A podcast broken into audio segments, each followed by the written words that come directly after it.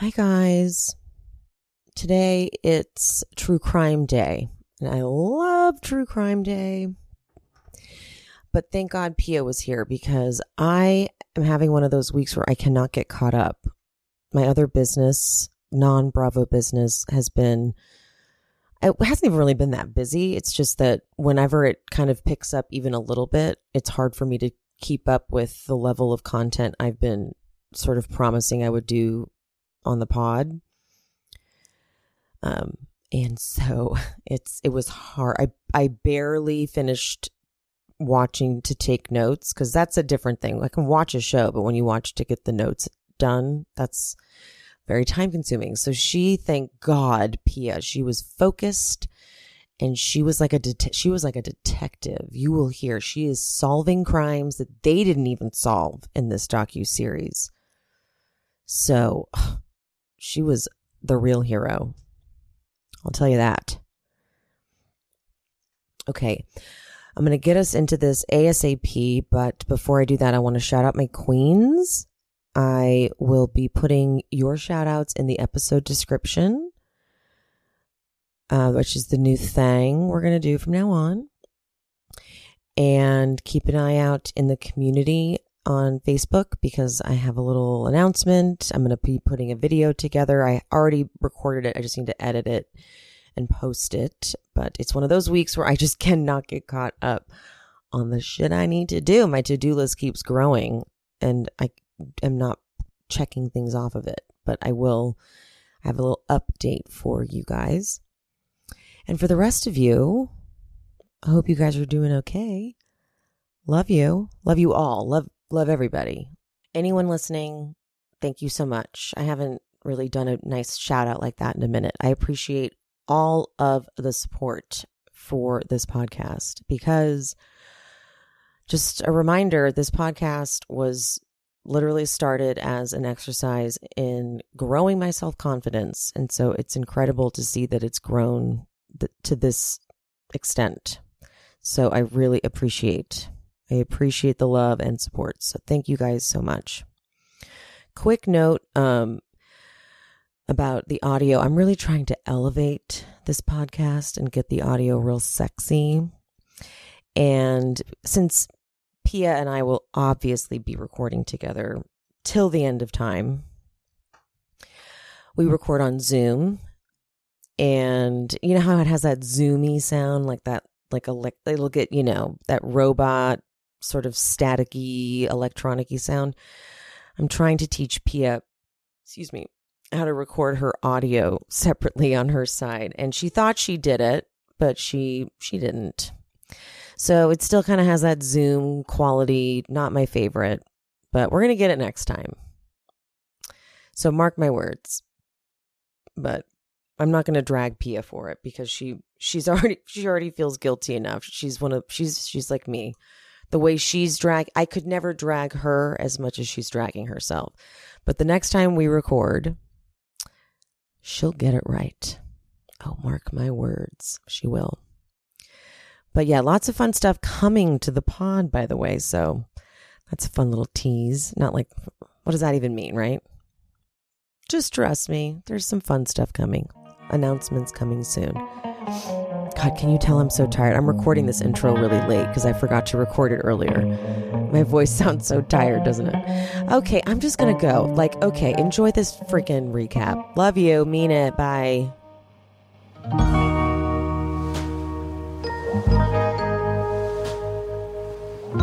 Hi, Pia. Hi, Emily. So nice to have you back.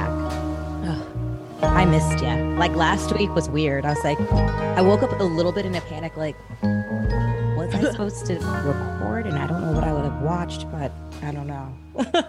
That's how I felt too. And then I looked at my phone. I'm like, we haven't talked about Beverly Hills or really enough Bravo or anything. Well, I actually was gonna message you or voice memo you yesterday because Dorit, you could just fire her ass. How about that?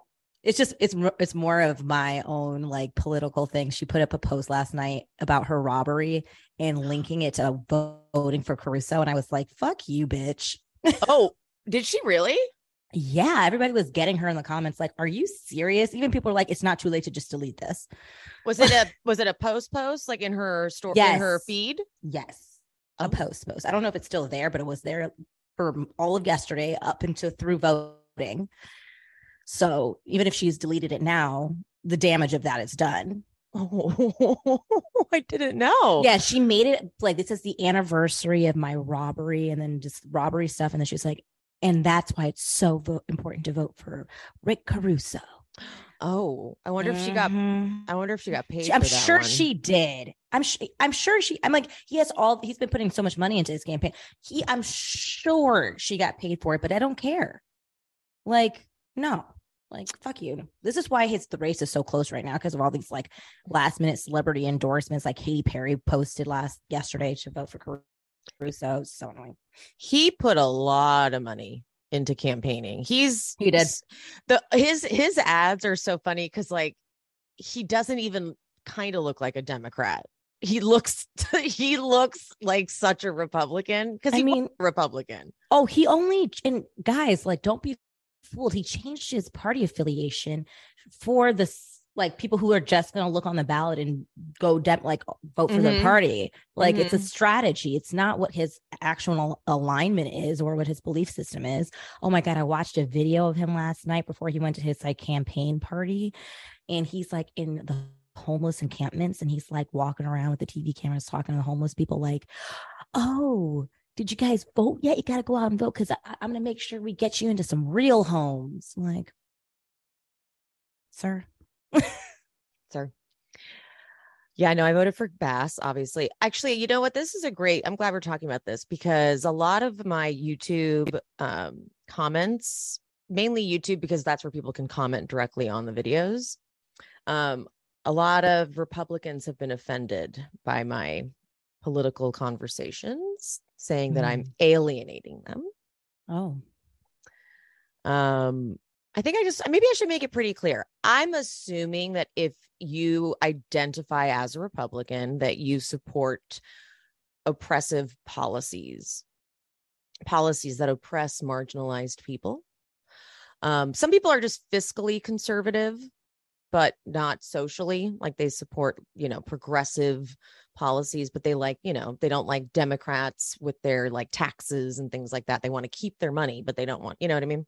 yeah. So if you're not one of those conservatives, if you if you're cool with like everyone having the right to, you know, get married regardless of sexual identity or sexual preference and stuff, then I'm not talking about you.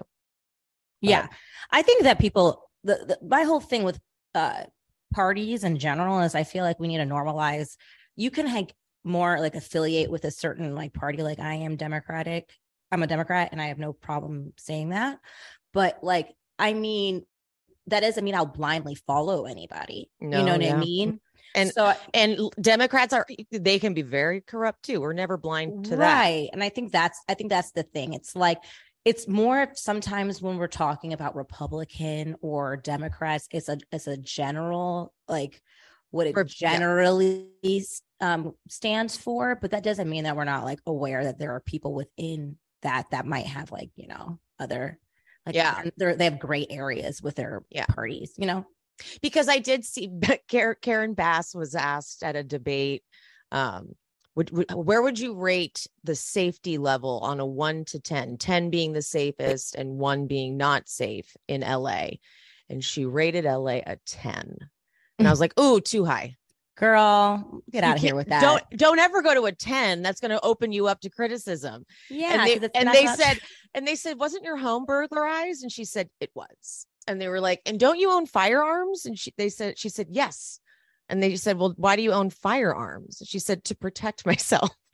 And they said well but if it's a 10 and yeah then you wouldn't need any of that. So it's like you should have gone with this with like an eight like a I would have. I would have gone with a seven- seven. 'Cause seven, seven, feels say like seven, safe seven is safe. That's a safe. That's I do feel safe with seven. Seven room for improvement perfect. room for improvement That's why she's there and she's that's why needed. she's there to make it better She should have said seven. Ten was way too high. I think she it was so you know, see, not perfect. I not perfect. That wasn't a bad answer. That's um so I can criticize both sides. It's yeah. just like when it comes to feeling like who I want in charge making policies overall, I would prefer it not be a Republican because I don't want to lose my right to choose to have an abortion. Right. It's it's about protecting our like basic what should be our basic human right to choose things for ourselves that doesn't necessarily like you know obviously like we shouldn't be able to choose to murder anybody but like you know things like yeah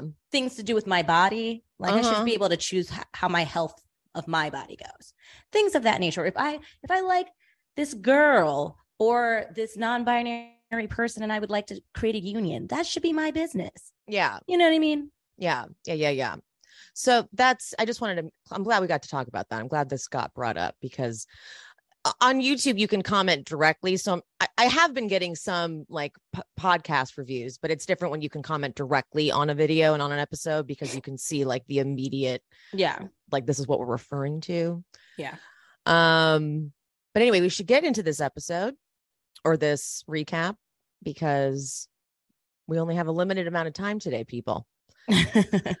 and I have 13 pages of notes.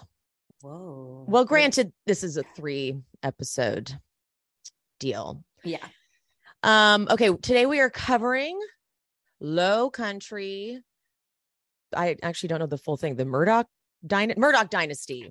Low Country, yeah, So it's, that's like the subtitle, I think. But uh-huh. Low Country is the main title. Low Country is the main title. Um, so Pia and I were talking about this a little bit before, and I've actually said this myself a couple times already on other podcasts.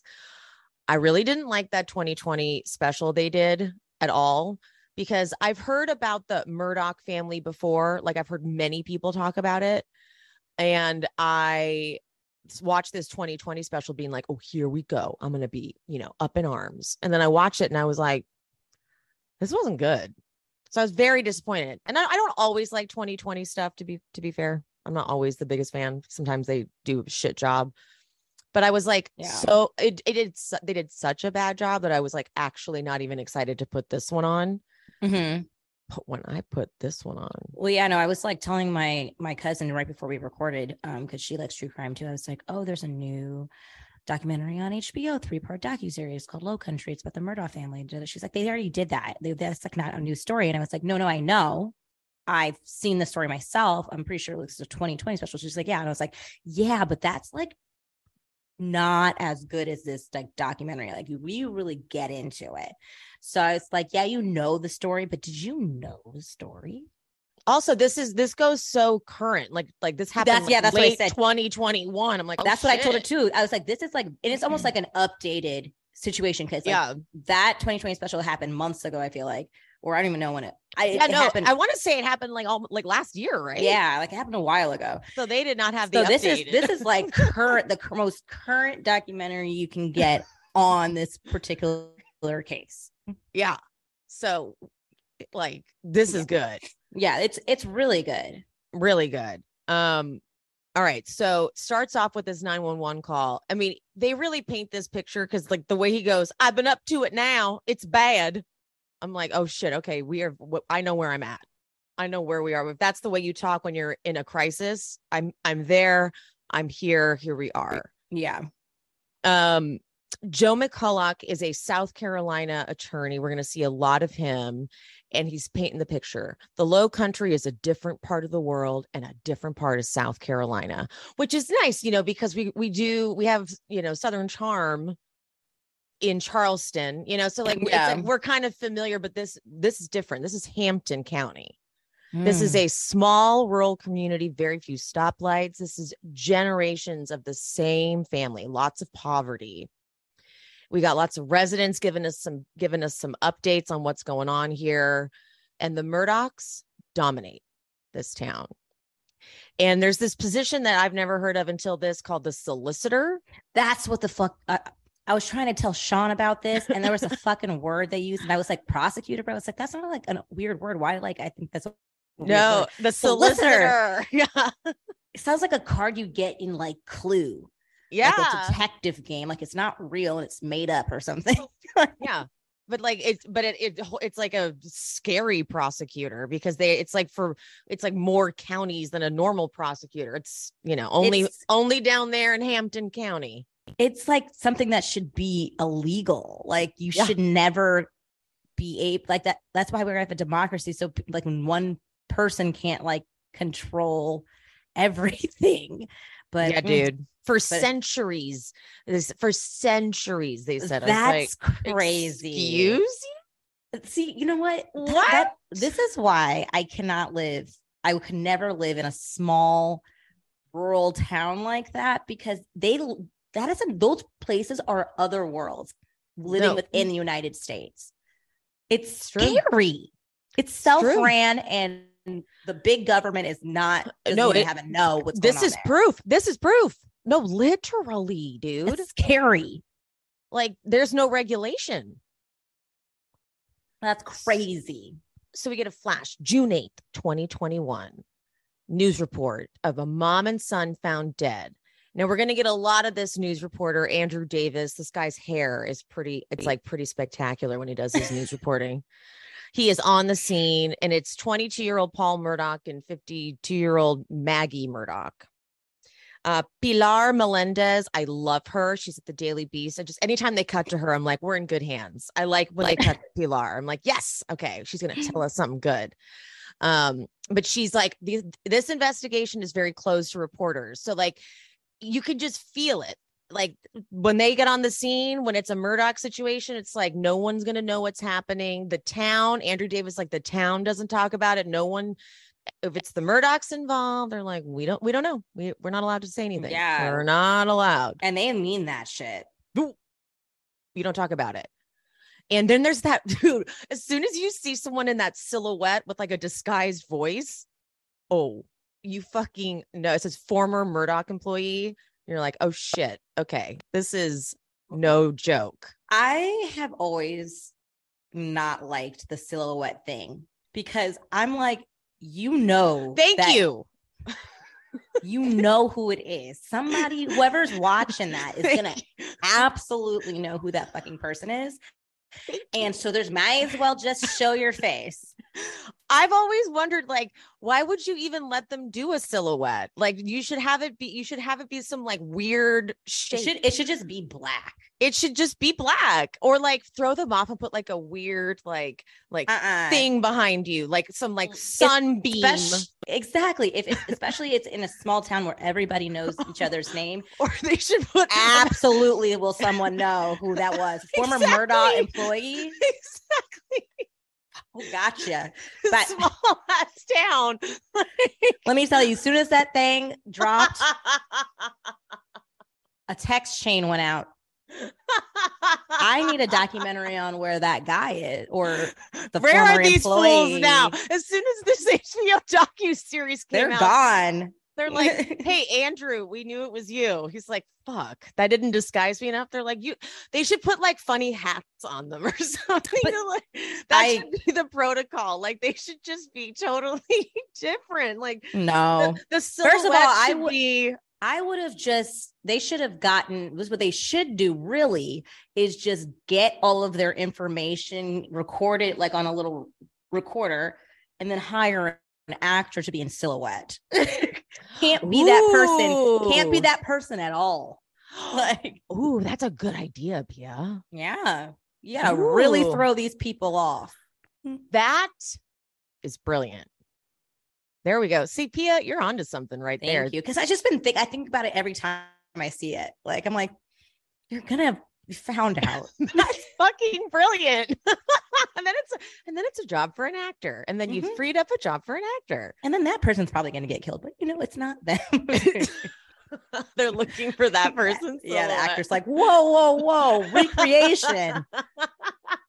they have to recreation. they have to put a thing, not an actor, not a real. I live in North Hollywood. Like I'm not even I've never even been to South Carolina. That's amazing.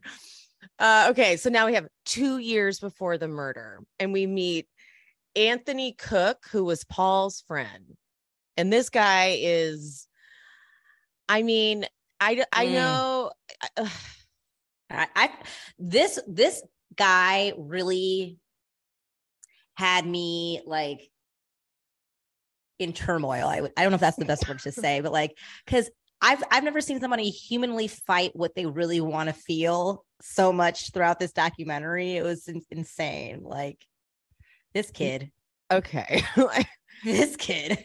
He's like, couldn't ask for a better place to grow up. Couldn't ask for a better friend than Paul. Wait, is that the no? Okay, I think maybe I'm thinking of the wrong kid. I was gonna say, I think you're thinking of the wrong kid. This is the kid. Anthony Cook is the one who was on the boat with Paul, whose girlfriend. Yeah, no, that's what I'm thinking of. Yeah, because like, but then like when we get into later in the documentary, then it's it we get it like I, I that's what I'm saying. He I mean he got me in all these different emotions. Like, yeah, throughout yeah, yeah, yeah, yeah, yeah. uh, his because his girlfriend was Mallory. I was like, Yeah. Me. Thank So, you. I like, I got confused. me, that's what I'm saying. Turmoil. I'm in turmoil over this kid. Like, what is happening? Because so I watched it like the first time I just watched it, not knowing we were going to recap. It's when I went to take notes and I realized that I'm like, okay, yeah, his girlfriend was the one who got okay. So mm, Yeah. all right, because then, so then Pilar, my favorite, she's like, Your okay, Anthony was with Mallory. I'm like, so, and then so then there's Connor Cook, who I originally thought because it's Anthony Cook and Connor Cook, but I thought they Uh-huh. were related. They're not. They're just all have the same name. So I'm sure they are kind of though, because it's a I'm small town, right? Exactly right. And so so Connor was Connor's with a woman, a girl named Miley, and then Paul is with a girl named Morgan. Yeah. Like white as can be. Yeah. Just and so the six of them are like or Best friends. best friends, best of friends. And so Joe McCulloch is the Cook family attorney. He will eventually be representing Anthony or no, Connor, Connor and everything. And so Joe's like, you know, sometimes you go fishing and you go boating, and sometimes it involves some alcohol consumption as well. And they show Paul using his older brother's ID and being like, yeah, we got the beers. And then they go off to the boat. Now, here's the story Miley Altman's doing like her interview, and it's being intercut with Anthony's story. And they were on Chichisi, Chichesi Lake nearby, whatever it's called and they are going on a boat ride at night. It's like 12 15 a.m. Paul and Connor wanted to make a pit stop at a bar along the way, and there's like foot like footage of them going in. And of course, they're like, not a good idea, not a good idea. Uh, Paul's girlfriend's like, don't, but Morgan and Paul, they got into it. Uh, but Paul is persistent, and it's one of those things. It's like whatever Paul wants, Paul gets to do. Of course. Uh, Anthony even tries to stop it. Anthony's like, bad idea. And then this leads into like the whole narrative where we get like some locals talking about Paul basically is the biggest piece of douchebag shit. Like if you were writing a script and you wanted a prototype character of like how to make the worst person ever for the audience to hate, it's Paul Yeah, I hated him. hated him. Something like everyone's like something arrogant about him. Whatever he wants, he gets. Just Yeah, he does have this like all of the family, all of the, the dad, the older brother Buster, and Paul. They have this like smirk Oh, about them. It's not a full smile. It's just this, this air of like, no matter what I do, I'm untouchable, and it just ugh, sends you just like fuming through your body. Oh, oh. So Anthony reluctantly says he's like, yeah, Paul did things that I I didn't really feel comfortable with, but then he goes, I won't talk bad about him though. He was a really good guy. My God, Jesus, Anthony. Wow. I know it's, okay. I- but I will say the one redeeming quality about the Anthony thing for me is his parents. Oh yeah. Right? It just because you know what I mean. Keith and Keith and Beverly are the shit. they are the fucking shit. I love them. Keith and Beverly, they they come in. She goes, one thing we have tried to instill in our children is if you're friends with the Murdaughs, that's okay. But if something goes down, you're gonna be in trouble, not them. I'm like, well, they knew. They fucking knew. I love that they warned them too. It wasn't like an afterthought thing, which is Oh, what right? we what we find out about poor Connor's parents, or Yep. poor Connor, I should say, because the parents should have been like. Keith and Beverly. Yep. Because because Connor's parents were like friends with them, like because Marty actually was friends with Alec and the other one, Randy. Yeah. We'll get to his name. Uh, because speaking of, Maggie raised her kids. They this is what uh this is what uh, Beverly says. Maggie raised her kids to know that the law did not pertain to them. Like literally, it's like, don't worry, you little fuckers can do whatever you want. That's disgusting. Disgusting. I like it's so Can't weird. imagine. It's weird because I don't think I've I can't even think of a documentary or a case that I've ever watched or read about that when you open up uh, the victims are, you know, Paul and Maggie and I immediately am like good riddance. like right. it's like even like Paul Isn't that sense. weird? Yeah, it's really weird because it's like even with Paul, you're like, okay, I get that. But usually the mom is like not, you're like, oh, well, like you feel like a little bad or something. Like you're like, fuck her that bitch too. Create that little devil. You created that little fucking redheaded monster. Redheaded little monster. Chucky doll that but little Chucky doll, totally running around. Uh also okay, I don't think all redheads are like that. I don't want that to no, not at all. but not at all. But that one is he is a Chucky doll. It literally though. So okay, back they go back to the investigation. They have this footage of Paul coming out of that bar and he's all drunk and swaying and they're like, "You cannot drive a boat like this at night." And Miley is back in her investigation doing her statement to the cops and she's like he was drunk and being rude to everybody. And Anthony, like sweet baby angel Anthony, which I'm sure he's not. I'm sure he was a douchebag too because he was friends with all these guys. Uh, but he's like, it was late, drunk, foggy. Everybody been drinking. It's just not smart. I'm like, God, this is so. Paul's alter ego, Timmy, shows up. They say, and That is so creepy. the hands. They say that when they see his hands start to get spread apart because, like, he can't make a fist, and they they like show a picture of it. Oh, can you imagine?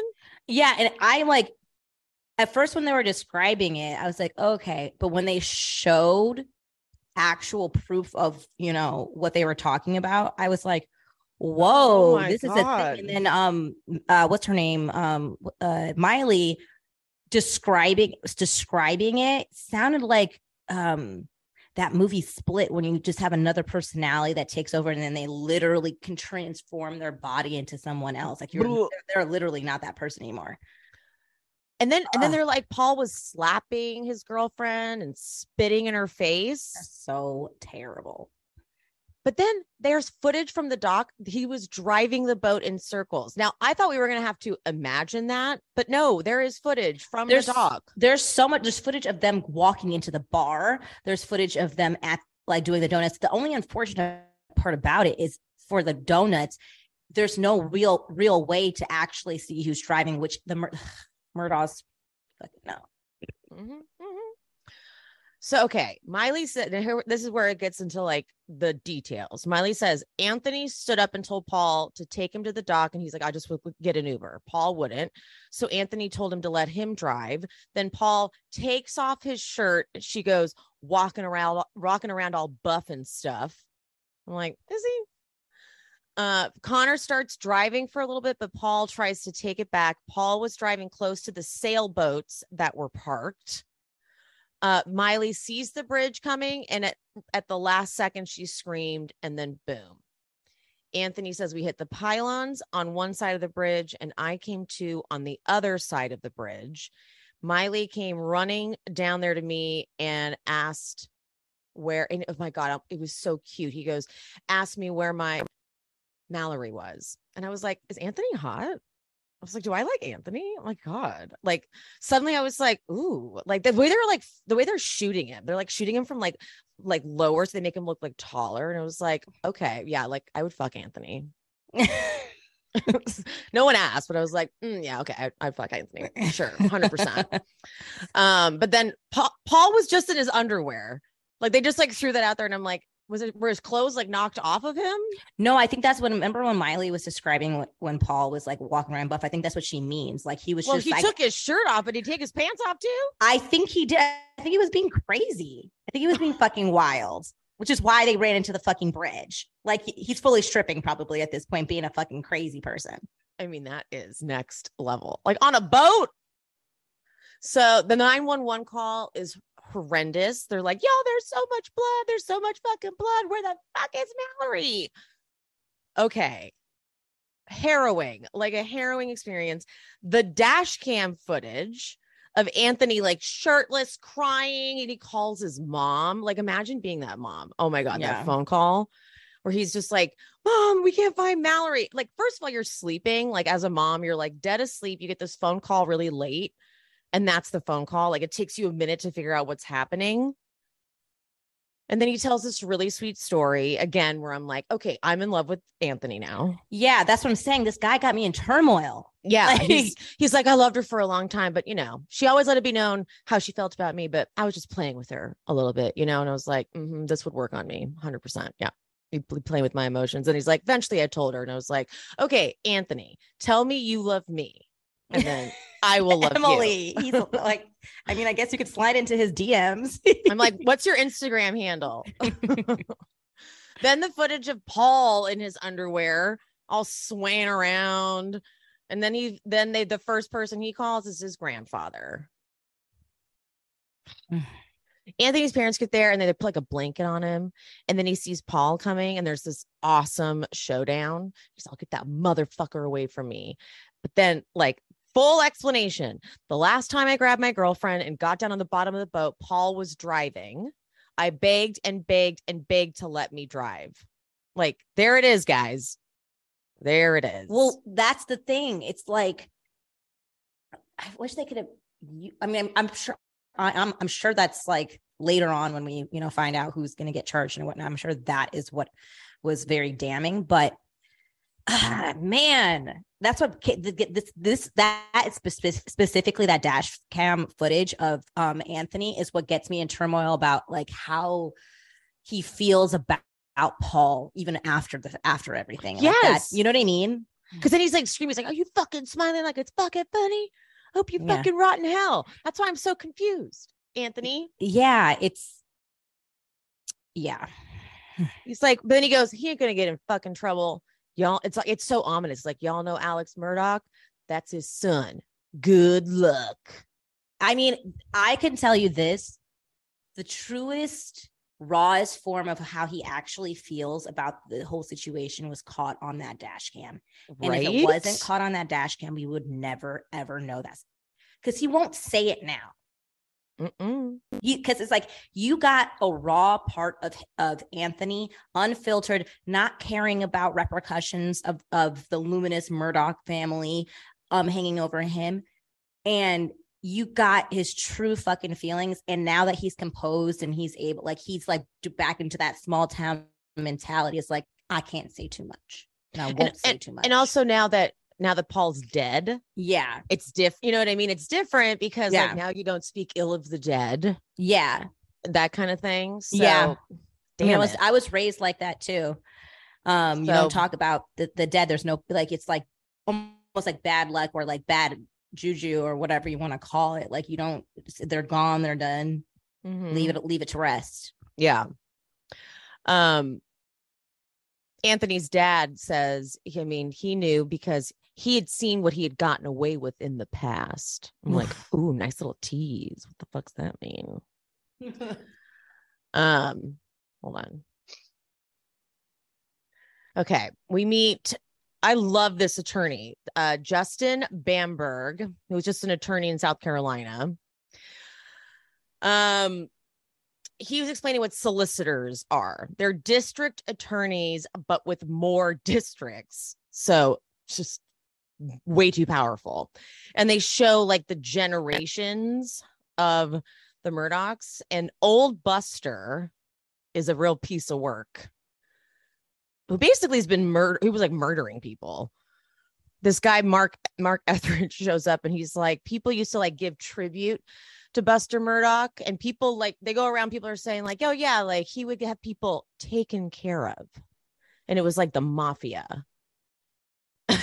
There's this friend of his. Uh, I, I just wrote Justin. He goes, not only do you have the power over the people, but you have the power over the system. Whoa, that's like that was a really intense statement. Because it's Like- true. Yeah. So like you have the power over the people and then you and then you like let's say you got to off somebody and then you turn around and you say that's okay, right? To whoever would like you'd be in trouble with. And they're like, "Yeah, That is exactly why you're, you're not allowed to be able to be double dipping in things because then that means you, are literally above the law. hi." Yeah. You are essentially God. Yeah. And then on top of their criminal authority, they also have a civil practice. And so it is Peters, Murdaugh, Parker, Eltzroth, Detrick, and it's PMPED. Does that not look like pimped? It does look like pimped, and that is what they are doing. Right? Literally. and it was known as the firm. And one more time, we got a p- person in the shadows with a disguised voice who was an Alex Murdaugh colleague. And he was a good lawyer, but you could always tell he was just trying to lie and manipulate. It was very much like, I'll do for you, but I will expect something in return type of deal, which is what he looks like. He just looks like a little slimy skis bag. yeah. And it was the type of thing where if like you were in a wreck and the person was at fault, but you needed it to be the other person's fault, he would figure out a way to make that happen. So it's just pure corruption. That's so terrible. And like imagine that's imagine just feeling that powerful for centuries. So Yeah. it's like that's just your reality. I made the mistake of watching this all yesterday during watching all the election stuff happening. I was like, this is too much. Ooh, yeah, that's brutal. So back to the accident. Connor, oh God, they showed Connor's big old jaw injury. Whoa, yeah, it was- oh, oh, oh, that looked so bad. It was Yeah. all anything with anything with dental work pain because teeth pain. Ooh, bad, bad, bad. All Yeah. swollen. Uh, Morgan had a big hand injury. Um, Paul, Paul, though, fucking Paul, dude. This guy was so drunk, as his grandpa described it, drunker than Cooter Brown. I don't know what that reference is. Do you? no. Okay, I was. I'm like, I have no idea. But he was so he was so drunk and unruly in the ambulance that he needed his own ambulance, and he was just completely unfazed that his friend was missing. Completely unfazed. So enter Alec and Randolph, the grandfather, and they're immediately just all their only concern, of course, is keeping him from being interviewed, keeping him for like that's that's all they. Connor's parents, though, immediately they're like Alex trying to call and convince them that Connor was driving. No concern, like as a parent, their kids were just in an accident. One of them is missing. This is a tragedy. And the first thing is them trying to convince just them trying to convince them your your son was driving. Isn't that wild? They're they are evil. Evil. They're, they're very evil. They do not care about anybody but themselves and they don't even care about each other. They right? everybody cares about themselves and anybody that's what's so scary about these type of people like it's like it's like Har- house of cards it's like any it's like um succession it's like any big family with big money anybody can get fucked Well, that's they do say that Succession is kind of loosely based around like they kind of got inspiration from Oh, this that's- family. whoa we didn't know that So, well, someone told that to me, and actually, they have no authority, so they could have made that up. I don't know, but it makes sense. i mean that does make it. sense Yeah, because I mean, when uh, what's his face? Um, drives the car off the Yeah. thing with Yeah. the drug with the getting the cocaine Mhm. what's his name? Kendall. um kendall yeah, Yeah. and then and they just the- cover it up, and they, they know cov- exactly how to cover it up. yeah So it has it has hints of that. and they go to the family's house at, during their like morning thing just to like give them some money and shut them up. Mm. Mhm. So Connor's dad says that Alex is saying that. Uh, so Alex is like, "Don't worry, I got my resources. I'm going to influence the jury and the prosecutors." But then he's like, "It would make more sense if he was saying like, don't worry, I'm going to use my resources to find Mallory." But they're but then the, they hear the grandfather say, "Well, we don't need to worry about her. She's gone." So they're just absolute evil, awful. and I think that they're excited about it too because it's one less witness, oh my god, totally, no body, no crime kind of thing. Totally, 100%. Uh, so then at the hospital, Alex is going around just making sure no one is talking to investigators, but not checking on anyone's well being. I mean, these people are in the fucking hospital with injuries from an accident, and they're not like, "How you doing? Everyone okay?" But isn't it so interesting that they don't even have to put on the facade of like, hey, just checking on you, like little banter, a little small talk. Hey, let's just not, you know, like, don't even have to do that. They just walk in, they say, we're not going to say anything. And they know that when they say that, that means if you do say something, that there's an unspoken threat Watching Of, you, fucker. Like, I remember I am the system, as we said earlier. Mm-hmm. If you do say something. Well, so Connor heard uh, Paul telling his grandpa that Cotton Top, which is his nickname, was driving the boat. So he's like, oh, here we go. This is going to be m- me. And the Murdaughs arrange for Mr. Fleming to represent Connor. Uh, and they did not realize that this was like a friend of the Murdaughs family. Like, how did they not realize that though? How how would you real how would you trust anyone they set you up They're with? friends with everyone. They're they are the law. So you have to have reasonable like thought that they would in some way. I'm not saying that you know that they're like best friends and that that's a godfather to one of their children, but you got to know that they're in their pocket in some way. so they're like, well, then when we found out about that, we we let we cut ties. I'm like, okay, well, thank God they cut ties pretty quickly, but still, guys, wouldn't you just have assumed that since they're only agenda when they got to that hospital was making sure that Connor knew he was going to say he was driving? Yeah. Like that was their only concern.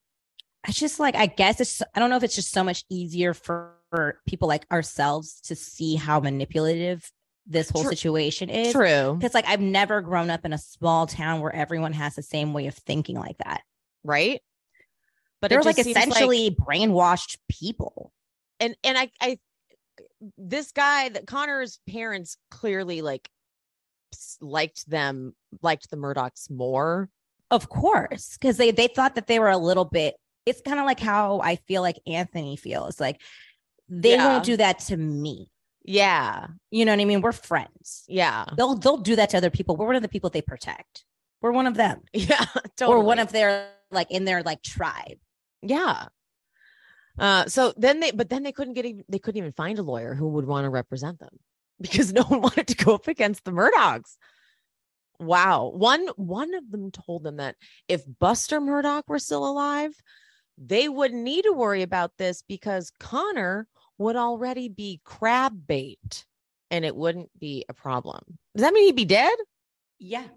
Either dead or they would have already like sentenced him or like they would have it it would have been much easier to probably either kill him or just completely pin it on him without any probably trial even like you That's you did it, crazy. lock the key up like you're done That's crazy. That's either way life would for him would have been over uh, over. Wow.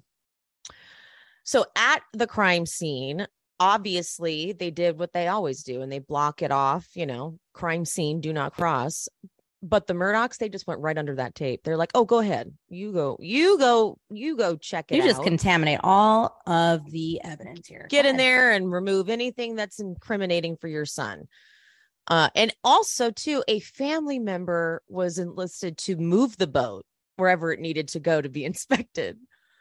They're like, yeah, actually, yeah, you can you can tow it. Evidence is missing, obviously. I'm sure they I'm well, I guess I was gonna say maybe they wiped down the the steering wheel, but but I'm sure even if there are fingerprints, like at some point uh Yeah, he was driving, so it wouldn't really matter. yeah. Uh, so three days after the crash, the search for Mallory continues, and Anthony's mom says that she tried to like get away and just be alone for a minute. So she goes and sits in the truck, and Maggie corners her in the truck and just goes, "So what would happen if they never found Mallory?" She's like, "Uh, bitch, don't even suggest that." And she's like, and then then she goes, "So she didn't say anything for a minute." and then just gets out of the car. How odd! Look, she's like, "Oh, okay." Um, But you know, there was this one part that she says too. Um, uh, what's her name? Um, the Anthony's mom. What is her name again? Uh, uh, fuck. Hold, continue. but yeah, she says when um Maggie gets into the car, she does it because she wants everyone to see her. Get Yeah. into the car. Beverly. That kind of Beverly. That that stuck out to me so much. It's like like it really is some mafia shit. Mm-hmm, mm-hmm. Look at me It's like- comforting her. Like, but it's like also like they know what that means too. It's like it's like a threat. Like it was almost like a threat. Like sh- she was like letting her know, like y- y- this is this is like this energy. Oh, it was like, it's oh, you think it was like, okay, now they know I'm in here talking to you kind of thing. Like, yeah. oh, ooh. Um, this was seven days after the crash. Um, they're like, we had to accept that she was gone. Did they find her body? That was what I was going to ask you. I was unclear of that. I felt like they um did not find a body, but they had to reasonably assume Okay. that she was dead because there's no way anybody could survive, and they couldn't. It's not like she didn't wash. She hasn't washed up anywhere. Okay. I so if that I was going to ask you that because I was I felt like I was unclear, and I was like maybe Emma I missed it, and I no, like- I literally wrote, they have to accept she's gone. Question mark. Did they find her body? I'm confused. Those were my notes. So I, I would th- thank you. I was confused there too. I'm I'm gonna go with they did not find her body, and they they had to assume death. Yeah, because where else Um, would she be? Ri- right um there's no way you can survive in the water that long And she's not like walked off somewhere and is like living another life. right She would have gone Um, to a hospital or something. right um so this is where i want to ask you or pose this to you when the murdaughs had like all this access to the crime scene and you you hear the grandfather say well she's long gone and stuff like that do you i wouldn't be surprised if they got their own little secret search party and tried to find the body her themselves and got rid of it Oh, I love that theory. I don't know I- mean it's possible to me because they just kept letting these people I would not be want. surprised. because like and then and then and then um uh maggie saying what if what would happen if they never found like these like ominous things that they keep saying about like never having um mallory found again like you know what Well, i mean Well, now, well, now, how the hell did they not even present that as an option? i don't know HBO. i'm just saying i'm like that was where my mind went That's brilliant.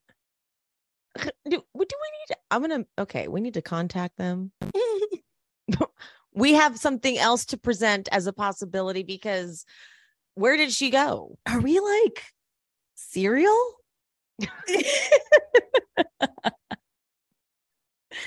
the trial like he's still he's still going you know what i mean We like need can to- we add another thing to it We, another charge like we need to have them get on this. Uh, so two months later, Paul stands trial. kind of, not really. No, it's like an arraignment or whatever the hell I, Right. whatever you call that, because he did not stand trial. Uh, charged with felony boating under the influence that caused the death. The de- this defense attorney, I don't even really know his name because I just kept writing defense attorney because I don't like him. yeah He's uh, based on the evidence. There's no way to prove Paul was driving the boat. You f- okay? So he reads off these statements, and Connor repeatedly says, "I don't know" when asked who was driving. But Alex asked him to say that, and said, "You don't say you you were driving. Just say I don't know. I don't know. I don't remember who was driving I mean, and that was hate to say it was genius. It was a genius thing for the um for Alex to tell him to say because it really does create what reasonable doubt. That it's it's just like I wish Connor's parents gave him better counsel during that time. And then Paul doesn't get handcuffed. He gets his mugshot taken in a hallway, doesn't spend a minute in jail. I I when they said that Paul did not get handcuffed and like we see the footage of like because they were going to handcuff him And he was like, no. and then they were like, oh, never mind. Like the privilege, the oh, like the overt privilege that was just uh paraded into that courtroom was crazy. I could not.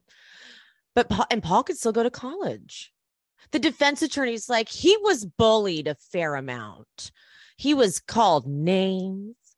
He was he he he suffered, you guys. Okay, dude. I need you to have some perspective. I discovered the need to really focus on hair care when I gave myself an at home haircut that went horribly wrong.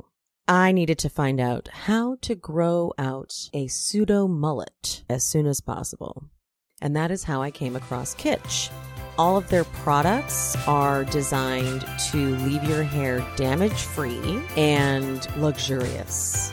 They have satin pillowcases. They have time saving towels. Kitsch just understands that hair care doesn't stop in the shower. Kitsch offers game changing, time saving beauty essentials for hair, skin, and body. Whatever your budget, your skin type, your hair type, Kitsch believes you deserve little indulgences at affordable prices morning, noon, and night.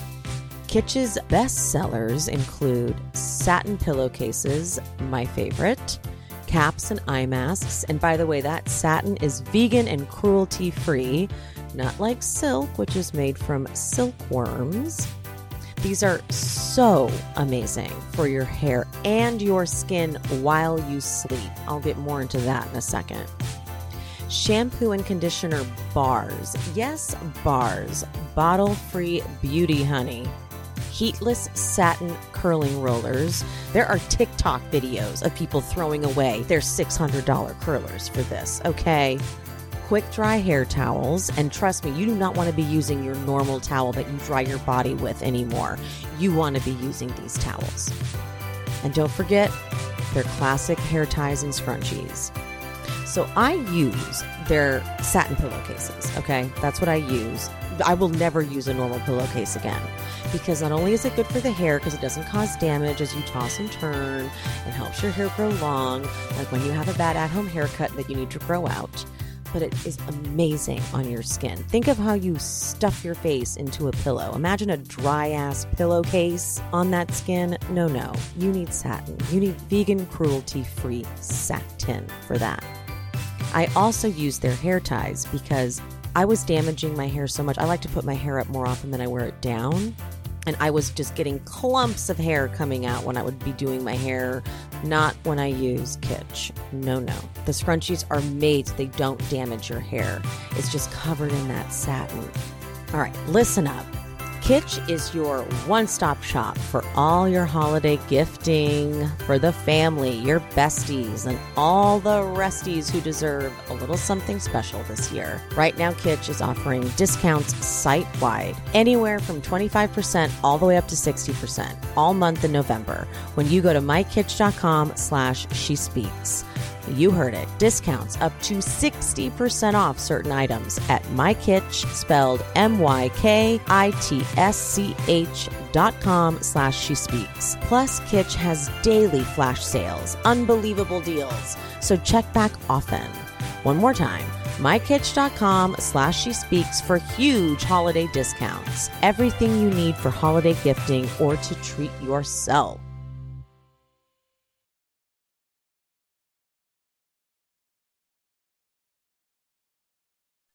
Okay, now June 7th, 2021, the 911 call. My wife and child are shot badly.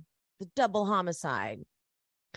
So this defense attorney guy says uh, that when the funeral happened for Paul and Maggie, that they were afraid to go because like they weren't sure if it was safe. And the guy, sorry to laugh, but the guy who spoke for Paul at the funeral was a member of the law firm who hadn't even seen Paul in a while. Okay. I mean, like that was the guy who gave his eulogies. Like, uh, Paul was um, you know, I hadn't seen him, I haven't seen him in a while, but from what I remember, he was a redhead. he was may have or may have not have been driving a boat that killed a girl and maimed many of his friends. He was around five nine. Had a terrible temper. T- yeah, he had his alter ego when he drank. But did this thing with his hands. Have you guys seen that? and he's doing it right now in the casket. Yeah, actually. Uh, all right. That's, that wraps us up. Okay. Yeah. Rest in peace, dude. Uh, okay. Anthony did not go to Paul's funeral. but he does throw um Paul a bone here. And he says that Paul did look at him one day when no one was around and say, You know, I love you. He's like, He knew deep down. If you didn't know him like I did, he was a really good person. And, you know, the more I think about it with my love of Anthony, I'm realizing that he's probably a massive Trump supporter. Oh, he definitely is. Yeah. They probably all are, but you know, yeah, no, he's definitely probably a Trump supporter. Um, but I when he says that he wanted to go to the funeral, but he's made his peace, you know, his mother was and dad was like, "You're not going to that fucking freak's funeral." Like, Absolutely. and I verbatim feel like that's what she said. You're not going to that fucking freak's funeral. like, Hell no. you're not going. I should have never let you be friends with him in the first place. I knew better. Uh Nancy Grace spotting. she's you. If there is something, Nancy is not too far behind. She's there. This may be related to the death of Mallory Beach. Uh defense attorney man. Uh this this guy cannot say this word to save his life. He said many people including me thought this was the work of a delusional vigilante. uh Nancy's like this targeted hit meant was meant for Paul. But there were two weapons. There was a shotgun and an assault rifle. So Nancy's like, I don't think this was one person unless you're carrying two guns. I mean, I actually agree with her. I think it was. I think. well, I well, the thing is, I don't think it was two. I don't think it was one person. I think it was two people. But I think one person set it up to. They had an accomplice, like you know what I mean. They're still so you think it was like a boom and a boom? Okay, okay. Yeah, I think it was. Well, we're gonna get into it later, but I think it's. Yeah. I mean, we know who the other person would be if there is a second person. We do. yeah, I think that we would. Yeah, I don't want to jump. say it. The guy that later gets accused of colluding with. Um, Oh, oh, oh, oh. That's his hired hand. It's definitely a person. If if he used anybody, it would be him. Oh, That's I don't, I don't think know. so? I don't think that's his hired hand. That- That's his. That's his. Like think of like House of Cards. That's his. Like eh, that's his guy. don't, That, don't you think oh wait when did that oh because that because he he then shot him in the head after the maggie and yeah, and that. Why would you like? I feel like that. You don't want to have too many people involved in that. If i forgot second, about the time i forgot about the timeline yeah, because Yes, they, they you're right. jump a lot in this thing. yeah yeah you're right you're right you're right you're right they do I- jump a lot in this Yeah. right. So he I was shot in the head after this so yes Right. So I just feel like if you if there was a second person, it would be that that would be the guy. You know what I mean? i see i don't know because they are hunters in this family and they're very comfortable with guns so i could see him having two guns But no, the thing is, I like I understand that. I'm just saying, like logistically, of getting it done. Mm. The, It was for the like quick for the they, quick. ca- they came out and it was like one shot one and the other shot the other Yeah, like they did it quick. okay You know what I mean? Like guns ablazing. Like they because they everybody in that town is shooters, so you can't really you don't have time to waste. Like Paul Mm. probably know how to shoot so You don't, you don't have time to waste. Got to You're right. punch. Okay, you're right. That's you're that's right. my theory because you're everybody in that the mom knows how to do it. Okay, you're right. Paul, like everybody, the the babe, the toddlers know how to shoot. Like and the they don't toddlers miss. know how to shoot. They don't miss. So you can't. You don't have You room can't- for error in this. Yeah, yeah, that's fair. Okay, okay, I like that. That's All my right, working theory. all right. We'll keep and then let's uh, let's let's good because we can like marinate on that and then we can like as we go Yeah. through we can keep it elaborating. Okay, that's fun. Okay, so three months later. Reporter Andrew Davis, uh, it seems like he's like recording himself on his own phone. and he's like, Alec Murdaugh has been shot in the head. And that's the end of that episode. So, right in episode two, um, back to him being like, it's, you know, reported that he's been shot in the head. And so it's like, now they're like, was it the same person who shot Maggie and Paul? Um, he called, so 911 call is, it's weird because he was shot in the head. And now it's this call to report that he had been shot in the head. in the head. I was So like, isn't that weird? it's like you sound fine. I thought I was hearing it wrong. I sound I sound worse when I have a migraine. I was like shot in the head. Like no, like his he was perfect speech. He might have sounded even better than he normally does. Like it was crazy. Sir, what the fuck? Um, which is the only reason why I'm confused about this. We'll, we'll, we'll get into it. Okay, so journalist, little Jake Shore guy. I don't know why I wrote that guy down, but he's going to pop up a lot. Um, and SLED is investigating. Did they ever explain? Did they ever show what SLED stood for? But they bring it up a lot. They, I think they did say it like once, but I don't know what it means. I don't know, and I didn't bother looking it up. But they say sled a lot, so I'm just going to go with it because Okay. I kind I kind of had to rush through my notes. These aren't my usual. Is it? uh, it was detailed? sled and not slet with a T. was it with a T? I thought it was with a T. You may be right because I'm full confession, guys. I this is the most rushed notes I took. I literally was watching this up until Pia and I got on the Zoom, so it could be with a T. I think it's with a T. Slet is investigating. Okay, that that's better. So if anyone knows, please drop it in the comments because, like I said, really rushed through these notes and they're not my usual thoroughness. Normally these notes would be like 21 pages because I get too much extra. Um, I do. I love I love your notes. They're I know. great. I actually I, these notes are giving me are giving me anxiety because they're not my usual like super detailed. Um, what Guys, Yeah. by the way, she's being really dramatic about that because like these are really detailed. Like I'm looking at them myself right now. They're really so you can imagine like these are these are very detailed. So like if she was had more time, they would have been even crazier. Well, because I I needed to know what sled stands for. I put sled. It's not even the right word. Okay, I might be wrong though, but I think it is T. See, I would have I would have looked up what the fuck that was, and I would have made sure I had it. I would have paused it and I would have Googled. Okay, but we had to keep him there. So I don't I don't mess around. All right. So Alex's voice recording um is him saying when he was shot, I went towards the light and I thought, Am I dead? I hate him. And then I I put my hand behind my head and my head wasn't missing. I mean, what a performance. What a performance. right? Um, so this dumb defense attorney man, I can't stand him. He he starts, I don't know. He just he- like I can't. He just seems like such a charlatan. He just every time he talks, it, you can feel the lies coming out of his mouth. So he You said, just something. remember, she just remind that guy reminded me of like that. Uh, there's like one reoccurring sleazy um lawyer on SVU. It's Oh him. yeah. Yes, he's that character. So whenever he starts to talk, I think he's going to say something interesting, but it's just like a lie. Uh, Alex's initial description of the suspect is a white fella, fair amount younger than me, with really short hair. Let's remember that. Mhm. Uh, so Trey's a family friend of the Murdaugh family, and it- it's like the list of the enemies, the list of enemies for this family is endless, basically, which is true. Hi, like pretty much everybody must hate this family in the town. Yeah.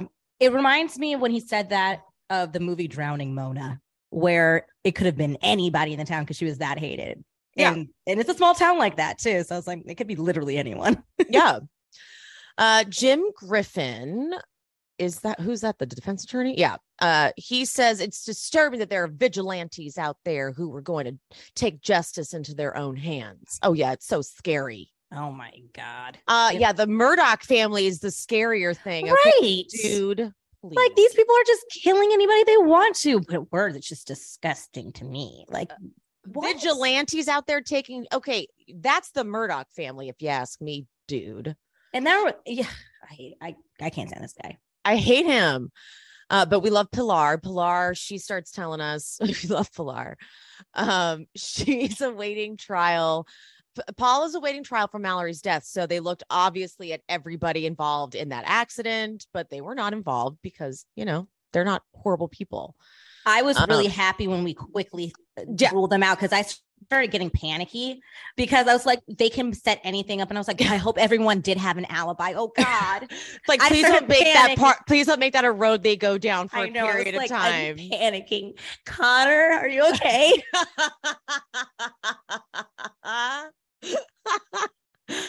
uh, okay, but then it goes, but she goes, but this wasn't the first time they had been implicated in a crime.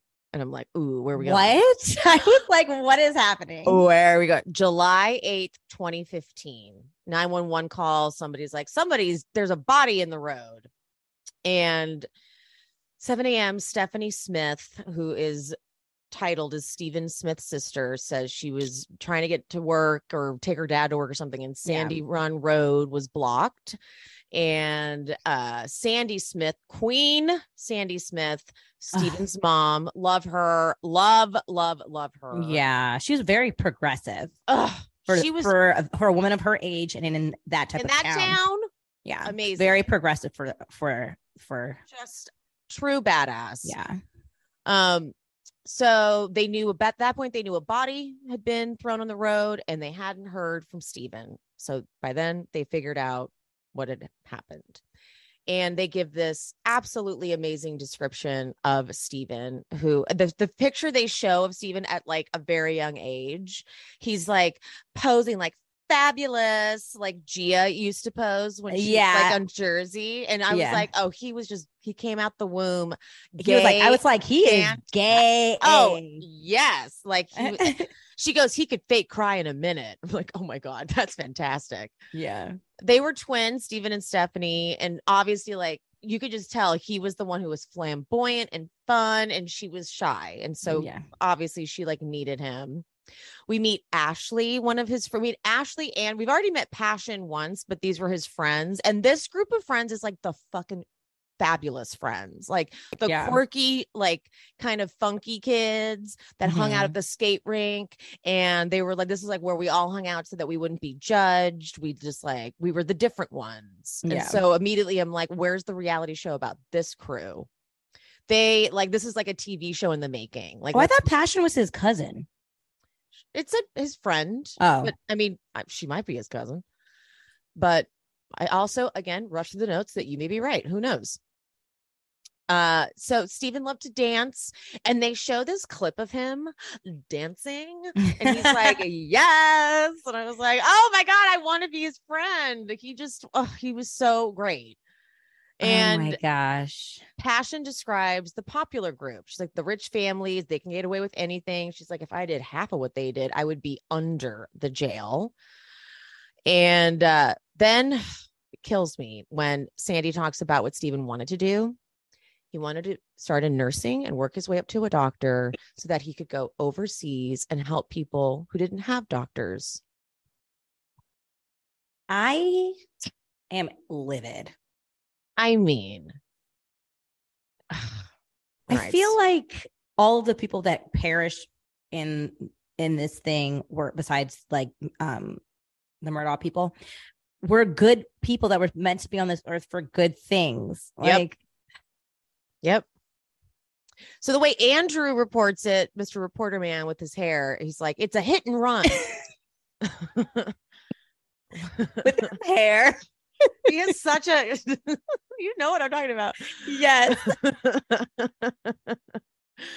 uh so this Lieu- lieutenant thomas moore is the highway patrol officer who was on the scene he's like so i show up and the sheriff department's already there and the coroner's already there saying it's a wreck and he's like there's the road is clean no broken glass no car parts this is a murder Thank you. this is not a wreck.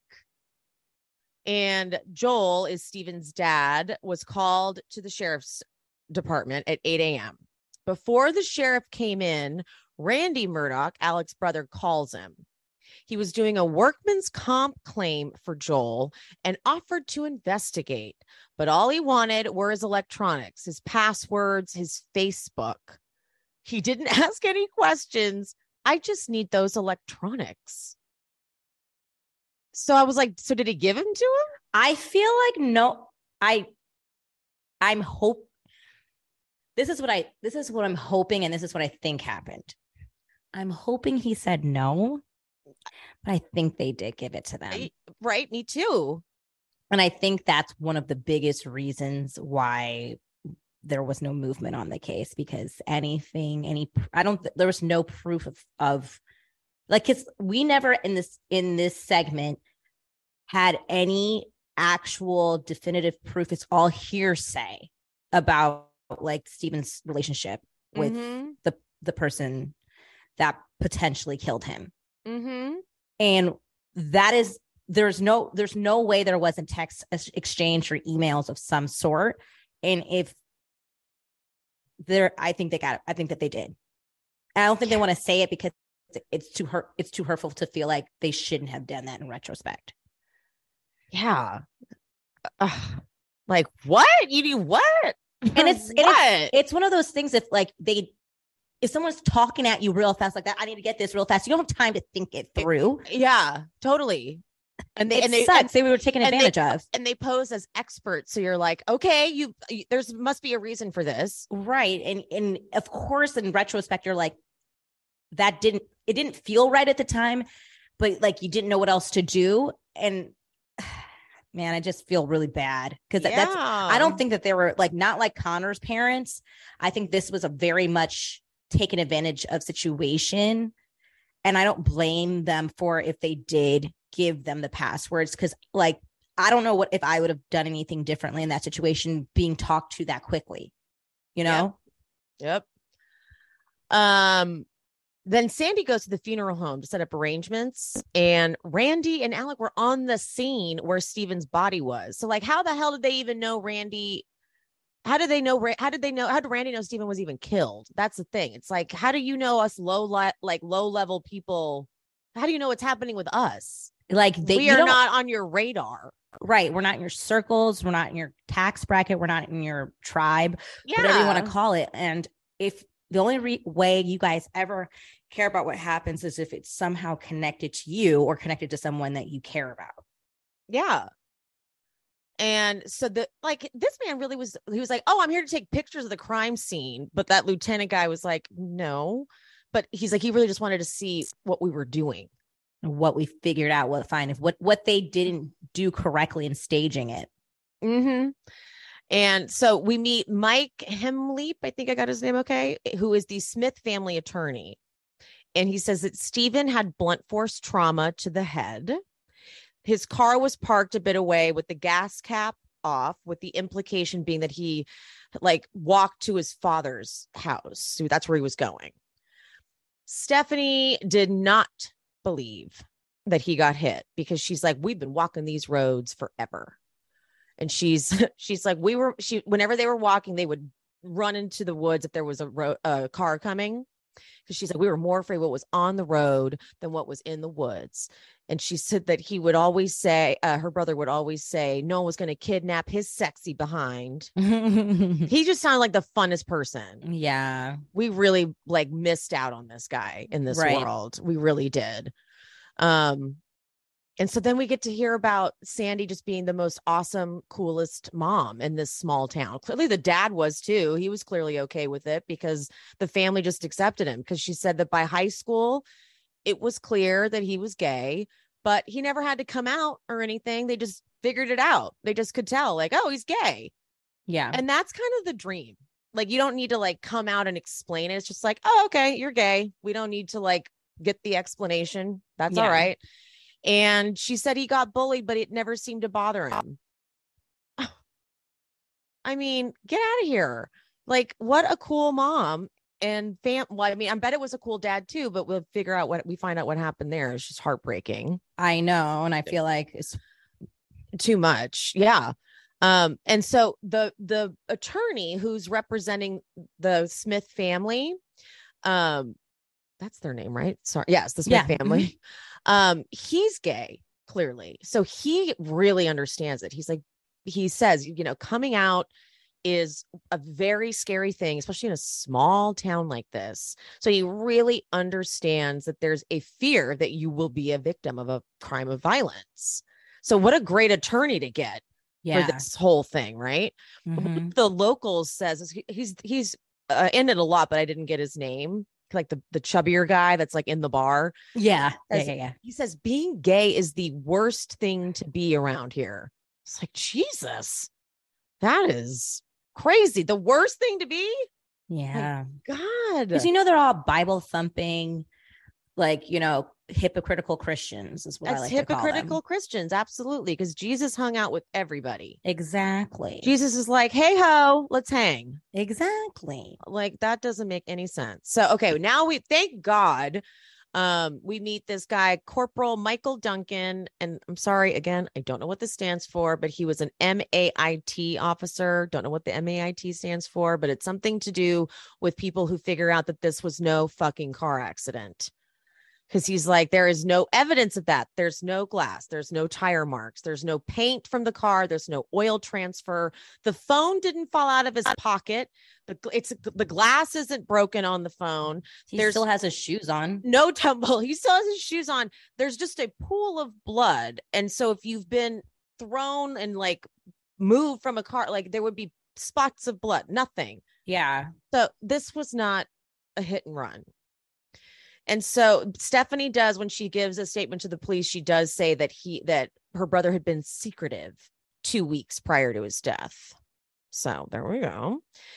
And so this is what they this this the scene was staged to say like oh he was out of gas, but yet his wallet was in the car and he was walking in the wrong direction because the gas station was opposite of where he was Yeah. going. So guys, this is all stupid. Stephanie demanded an open casket because they had beat his face so bad and it was so traumatizing to her that she had to see him like that. Um, so that she wanted everybody to see him like that. But his dad couldn't even go near it, couldn't even see him like that. That's so sad. Um, but here we go. Now it's the hard part. As the investigation starts up, no one wants to talk about it because they all do hear that the Murdaugh boys were involved. So now it's this whole series of locals saying that like the Murdaughs are connected to politicians and can just basically make a phone call and things go away. It's just like a different, like different locals all across the just being like, yep. So investigators say they would get something out of someone, but then literally they disappear, like they'd be unreachable after that. So they'd get a little bit of a lead and it would go away.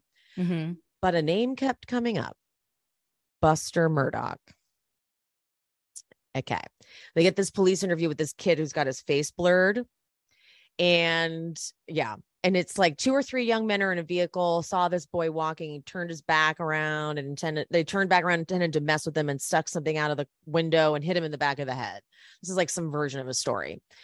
Um, but Buster comes up a lot. So describing Buster as a kid, everyone's kind of like, he was, you could tell he had money, but he wasn't snobby and he was kind of quiet. And everyone's basically saying he's like the opposite of Paul. He was the favorite child, very studious, the good kid. Paul was like the bad kid. But after this incident with Stephen's death, Buster disappeared. No Facebook activity, possibly left the country. And before Stephen died, he was going on a deep sea fishing trip with a prominent person, but he wouldn't say who. And his friend Ashley says that he was messing with the man, and his words were, If I say who this is, the whole county would be shook. So let's just say what we think this is. Buster, Buster. was 100% gay and would never, ever, ever dream of coming out. And I'm that is absolutely motive, like beyond motive. But okay, I just decided right now because I during watching this, I had a different thought of the situation. I assumed Buster was the person who did the thing. Oh, but Paul. I don't think it's Buster. I don't think he has it in, in him. But you think I- Paul did? Yeah, I think either either Paul did it or I kind of like my working theory of like as you were talking about it, and I was it was really actually more painting a picture for me. I think that um somehow um Alex found out, maybe saw something on his computer. He is the favorite child. He does love Buster. I think that's the only son he loved. He tolerated Paul. Bus- Buster was supposed to be his protege, his next person to continue their legacy, to continue their chokehold on that community, This- Mm. would ruin everything. And he knows for damn sure Paul ain't going to be the person to be able to to bring on the legacy. He has invested everything into Buster. So I don't know if he enlisted Paul or if he enlisted his henchman guy that he he has under his payroll Mm. but he needed to get rid of poor Steven.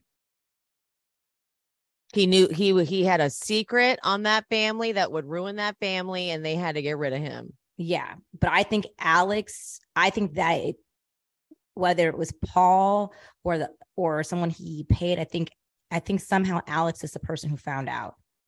I mean, Paul may have lured, lured I can never say that word. Um, hmm. Stephen there against his will, like you know, he's like, meet me here, and he, like, you know what I mean, and then never showed, and it was a kind of a setup thing. But I and I think and I feel that way because later on towards the end of the documentary when we'll get into it more but like there's these moments between buster and his father when they're talking on the phone that makes me believe in my theory. Hmm. That's a good point because yeah buster probably didn't physically do it himself and randy and alec were right on that scene yeah. Right on that scene. They knew so exactly not, where it was. So it's like to me, it makes me feel like he knew that something like he already knew about this. Yeah. That's a great theory. Okay. Okay. Am I solving this case? You are solving all the crimes. uh, so a two by four bat, this is the theory that a two by four bat was used to strike Stephen in the head, and that is consistent with his injuries. Um, Buster's name was mentioned over two dozen times, but was not charged or even interviewed by law enforcement. Uh, Joel's Joel Stephen's dad died three months after Stephen died of a heart attack, like literally just died of a broken heart. And that's why I kind of think that he may have given the passwords to him because it's like that guilt of like mm. that overwhelming like of course he could have absolutely just died off of just the the sadness of losing his son but like also can you imagine if you did hand over all the evidence that could put away the killer of your son well because even he's like joel uh, one of the locals said that joel knew that stephen was seeing buster and he knew that they that they killed him Right. So, so that's like uh, that tracks that he was like, that's why they, that's why they called. They wanted my, pa- they wanted the passwords and they wanted all that shit. So, yep. yeah. Because that's, I bet that tracks with your theory that Alec found something on a Facebook or on a whatever because they were like, give me those passwords. Yeah, because it's so like we can scrub that shit. It do- doesn't that track because it's like why yeah. you so- why'd you want those passwords? Because like he can erase anything on Buster's side, but you can't erase anything on the other guy's side. Mm-hmm. There we go. I don't know. No, no, no. Just oh, seems like that's what happened to me. Oh, you are on. You are good at this. Look at you solving all the crimes. Looking at the clues. I'm, the clues. This is good. I'm so glad. See, this is good because like I had this was such a rush job for me because I was too busy. So this is good that like you're sitting here like looking at it like with fresh eyes because like I didn't even have time to like really really ponder this. But Pia, you have solved the crime. I like also like low key when like I got to episode three, I was like should we cover this? Are they going to come after us? oh my God, right? We're going It's like I got to the point I was like, I'm scared of them too. Like, put me in silhouette. Can you put me in silhouette? Disguise your voice. Hello. Do you like the put like the monster voice sounding thing? yeah. I'm just gonna turn the lights out in here. Um okay so they do this like cool shot where they where they scroll through like all the headlines that we've seen so far and then they stop on one that said stephen smith investigation reopened seven years after his death. Uh june 22nd 2021 after maggie and paul's death they reopened Stephen's death. And so that corporal guy from MAIT was like, I wonder what they found in that investigation that led them to reopen Stephen's case. And they arrested this this is when they arrest that that 65 year old Curtis Smith guy who literally growls at the, at the camera the camera so that's who I was speaking of if if it wasn't mm-hmm. clear because I wasn't trying to jump too far ahead but Curtis Smith is who I keep calling the henchman. yes. And he he's so okay. Obviously, he looks nothing like what they he does not match the description of the attacker that Alex Alex originally yeah. described. Um, but now it comes out that they conspired to murder him so that Buster could get the life insurance money of $10 million. And then Kurt, this Curtis Smith guy is a character. Right. And he does this interview and they're like, How do you feel? He's like, I feel like that little bit of snow that's going down the hill and get, you know, becoming bigger and bigger. I feel betrayed. saying that he was set up. So that's the end of of that episode. But that also made me feel like he's talking about more than this. That's ex- okay. Because I feel like the little bit of snow that's gonna oh. But he's not gonna say that because it's like, why the fuck telling yourself about things that no one has accused you of yet? but I feel like that's what that means. Um, I mean, I wouldn't, I'm not going to voluntarily tell you about all the other murders I've done for this family. all right. Episode three. Now it comes out that Alex has, is it Alec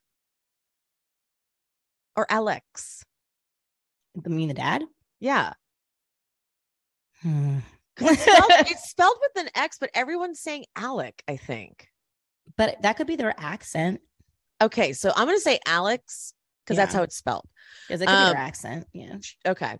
Um the defense attorney guy Jim is like he confesses that he has an opiate addiction. And he then checks himself into rehab.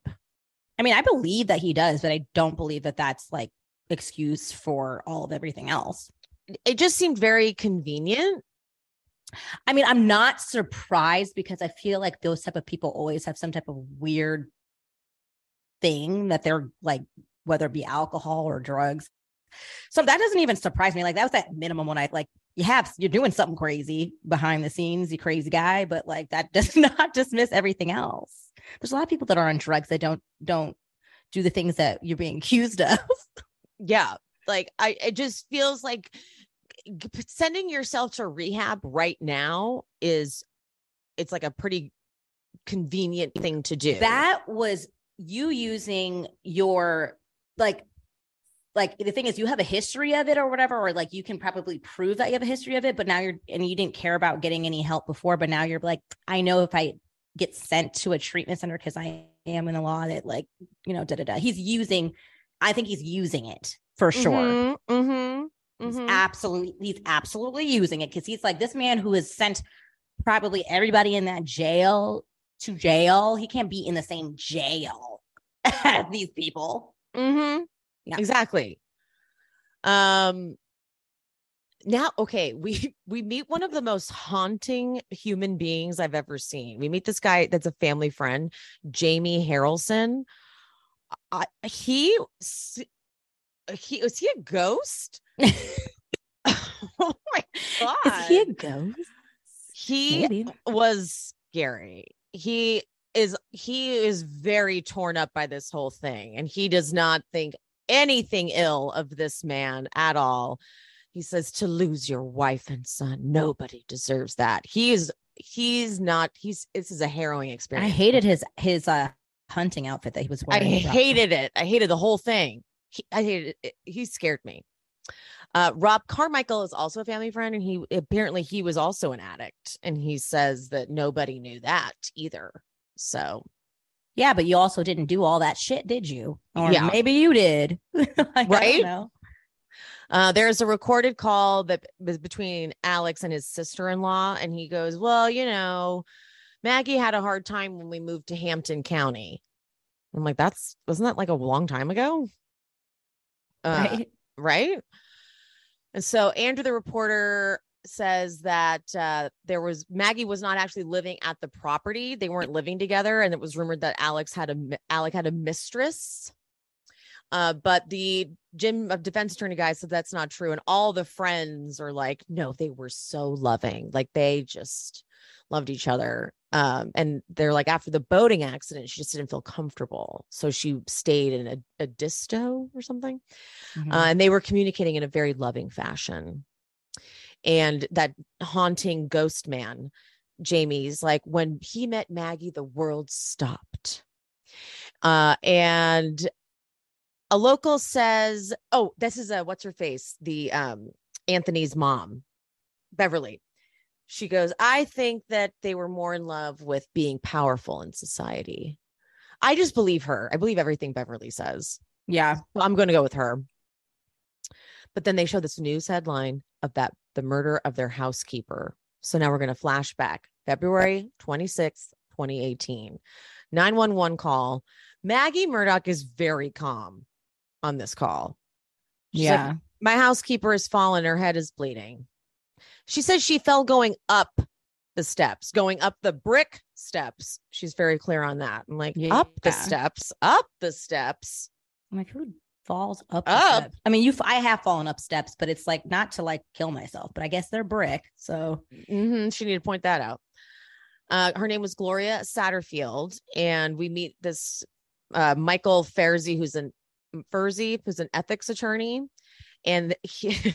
So, acco- according to them, this is the story. The family dog knocked her down the stairs, and uh, after her death, Alec approached her sons, saying that he would take care of them. He just needed to go. They got to go. He's going to go to their this friend of his, Corey Fleming. I think that's the same lawyer that they tried to hook Connor Yes, up with. it is, Right? it is, Yeah, it is. Yeah. Yep. hmm God, Uh, this is so diabolical. This is like, Diabolical.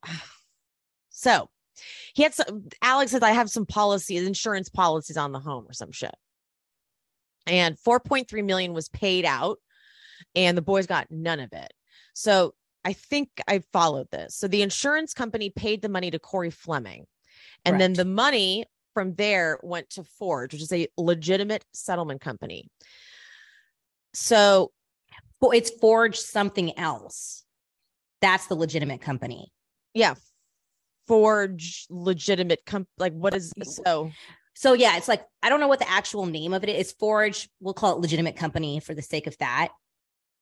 And then go then then do what you're gonna say. Mm. so but then so Corey though has this money, right? So it's like Right. so then he writes a check to just the word forge. That's the problem there. Yeah. So he writes this, he writes it to Forge, and then Alex goes and creates an account that's Alex Murdaugh, DBA, doing business as Forge. a personal account, a personal account doing business as Forge and starts putting millions of dollars into it. Yeah, dude. That's who does that remind you of? Uh, Tom Girardi. Yes. That- all I could think of was like Tom Girardi. Like, yeah. All, all I could think of during this segment is Tom Girardi. Yeah. So in Hampton, it's basically just politicians, bankers, law enforcement, and lawyers. So it's you scratch my back, I scratch yours. And Palmetto State Bank is like the bank, and the board of directors is filled with the Laffitte family. And Russell Laffitte is friends with the Murdaughs. So this is how uh what's his face? Alec was able just to walk in and be like, Hey, I'm gonna skip all these protocols and be like, I'm opening up this bank account doing business as forge don't don't ask questions and they're like don't look into it. So, like, just don't look into it. millions of dollars are about to be funneled into it just look the other way and they're like okay uh and we meet That's this crazy. mark etheridge guy is cool because he goes this is a case of institutional evil this is the product of decades of entitled privilege the murdaughs are part of a club of powerful white people who got to run things like, Damn. well, i love that guy Right? he was good Whoa. I know. Um, so a lot of people aren't buying this dog story. okay. Did you for a second there? I was like, if this dog also gets put down for this shit, I'm gonna be mad as fuck. Like, people are like, so this dog who that she's that she practically like raised this dog from a puppy. She knows this dog, and suddenly this dog like comes up behind her and knocks her downstairs. It's just like, wow, what are the odds? So then they the 911 call at one point, Paul gets on the phone from 911 with 911 and he's all irritated that they're asking questions. They're asking Right. questions like, is she breathing? Do you can you go and check that? He's like, why are you asking all these questions? She's like, oh, Uh, sir, Excuse the me, my, ambulance is my job. the ambulance. This isn't gonna get in the the ambulance is coming. He's like, okay, God, Jesus. It's like, why are you asking me if this person's breathing? I, I I'm asking you what's your name, basic questions. Like Jesus. So the rumor is that obviously he pushed her because oh, maybe yeah. maybe she found his drugs or something. I think that he pushed her to do what he was he was always going to do what he was going to do with like taking the money. This was like he was running out of money, he's in debt and he was like she Paul? got to go. Oh, you mean that's Alex. This is Paul. Oh shit, hold on. Wait, Yeah. what? Yeah, they think it's the son. The son. Wait, why did I miss that? What? I I had you know when I first watched it, I thought it was I thought it was Alex too. But when I took notes, I was like, oh shit, the the son. No, I thought that was fucking out. No, it's the sun. That makes even more sense Oh, of my later theory. They, they he had to get rid of them both. They were the eyewitnesses. Oh my god. Okay, so now it's October 14th, 2021, and Alex is arrested leaving the rehab. See, I'm thinking that rehab was just a scam. Uh housekeeper, the family because so the housekeeper's family sued them because they're like, we never got the money from her estate. And then also Alex's firm, the firm, the big old firm that he like that big old thing that was huge. They let him go for the misappropriation of those funds. Didn't he try to say he quit? Did I feel I feel like he's like what like he tried to be like I'm just gonna resign, but like it was like no, you're you're fired. They're like, we too late, dude. We already got rid of you. yeah, Uh, but then they found out he's been doing this shit for a decade. right. And then Tom they- Girardi. They looked, they looked into it. This is gross. He, someone would die and he would take their money. All these people he targeted minorities and poor people, scum of the earth. Just I mean, it is not shocking at all. No, It's not shocking at all. No, no, no, no. Stole almost like was it two million? Uh, Uh, for, for the for the housekeeper we're talking about. no, for stole almost two million from the like just overall from over the course of No, it was no, it was way more than two million. He stole. He stole ten million dollars. Was it ten? See, Yes, I, again, I was taking notes as i was getting ready to do. No, this. that was it was it was such a crazy number. He sold at least ten million dollars over th- that period of time because the housekeeper it, um themselves was like four point two million. Okay, thank God you said that because I was literally like putting on makeup as I was taking notes while because I was getting ready to record. So yeah. 10 million. Yeah, because the the numbers that they were using, like the housekeeper one was like the biggest payout. It was like four point two million. 4.3. Yeah, yeah, yeah. something like that. And then one of the other ones was just under a million, and then the other ones were like high figures like that or like ninety thousand. So it all accumulated to about ten million. Okay, shit. Um this creepy call between Buster and Alex. Buster's like, "Yeah, I went gambling." Then there was an article saying I was misusing funds, and Alex like, "Are you kidding me?" Uh, no remorse, no remorse whatsoever. And the calmness in his voice for all the things he's being like accused of, like he's just like shooting the shit, like how you doing? How was your day? go?" Like yeah, he really doesn't think he thinks that this is such a temporary situation that he's in. I mean, I'm, how are you not freaking out? You are in prison, sir. Because You. they've because they've never had had anything happen to them in, in over a hundred over a hundred years. Like he's like, this is all temporary, all temporary. Like that's his mindset right now. Yeah. And now then the question is where did the money go? Now it makes sense that it was almost 10 million because I was like 2 million's not that much. Yeah. Uh okay, 12 hours before the murder. Now we have to break down what the fuck happened with this murder of Paul and Maggie. No one can figure out by the way, did they I don't think they ever land on where they could like where that money could have gone. It was just all conjecture. We No, still they- don't know.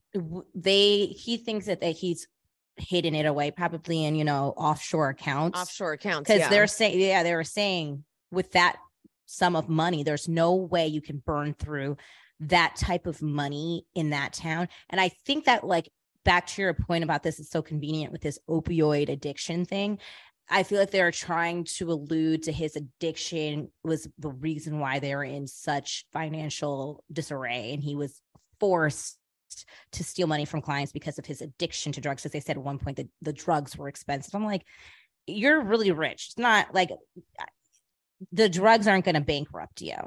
Like, yeah, like I get that they can, they get very expensive for sure, but $10 million. Yeah, there's no way that your drug addiction that no one noticed was giving you $10 million worth of debt. That no one noticed. That's the biggest part that no yeah. one noticed.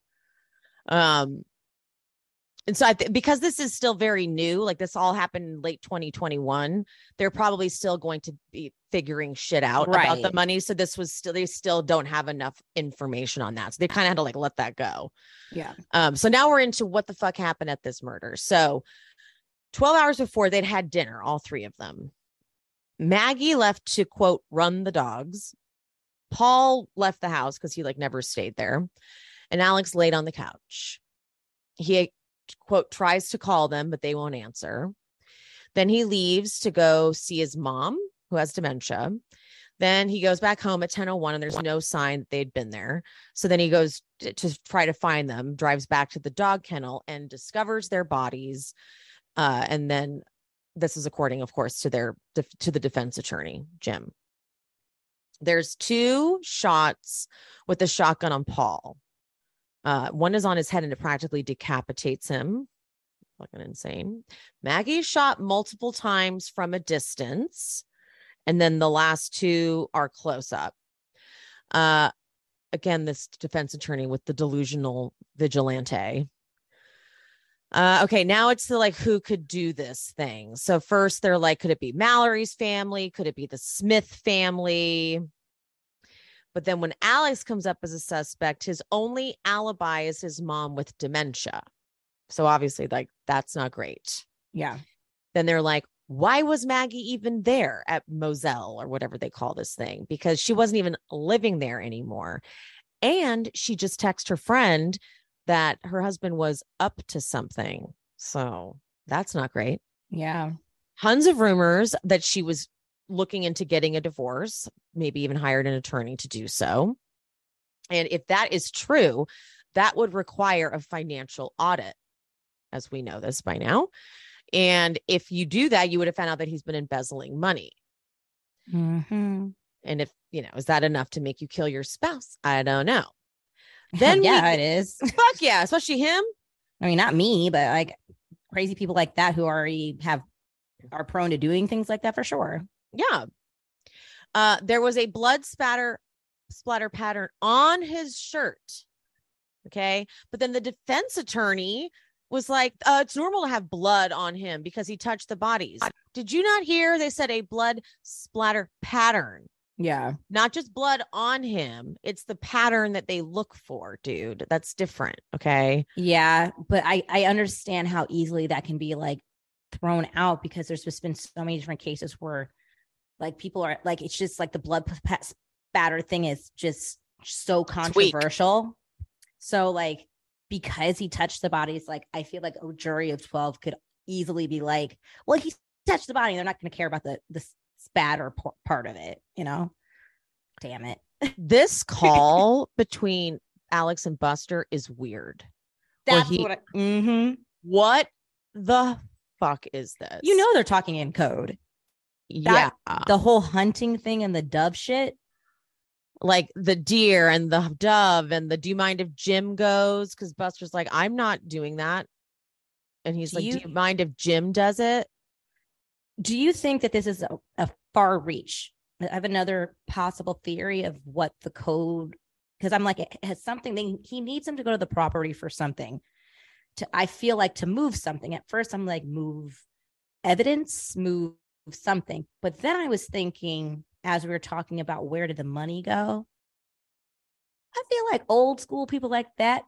Yeah, maybe he has offshore accounts, but is it possible he buried money on the property? That, that's I I thought the same thing. I'm like, there's something there. There's something that he needs to get from. There's something that needs to be literally extracted from that property. Yeah, and Jim knows, and Jim is going like like, I think there's money that I think there's money buried, like little treasure maps, mm-hmm. some on that property.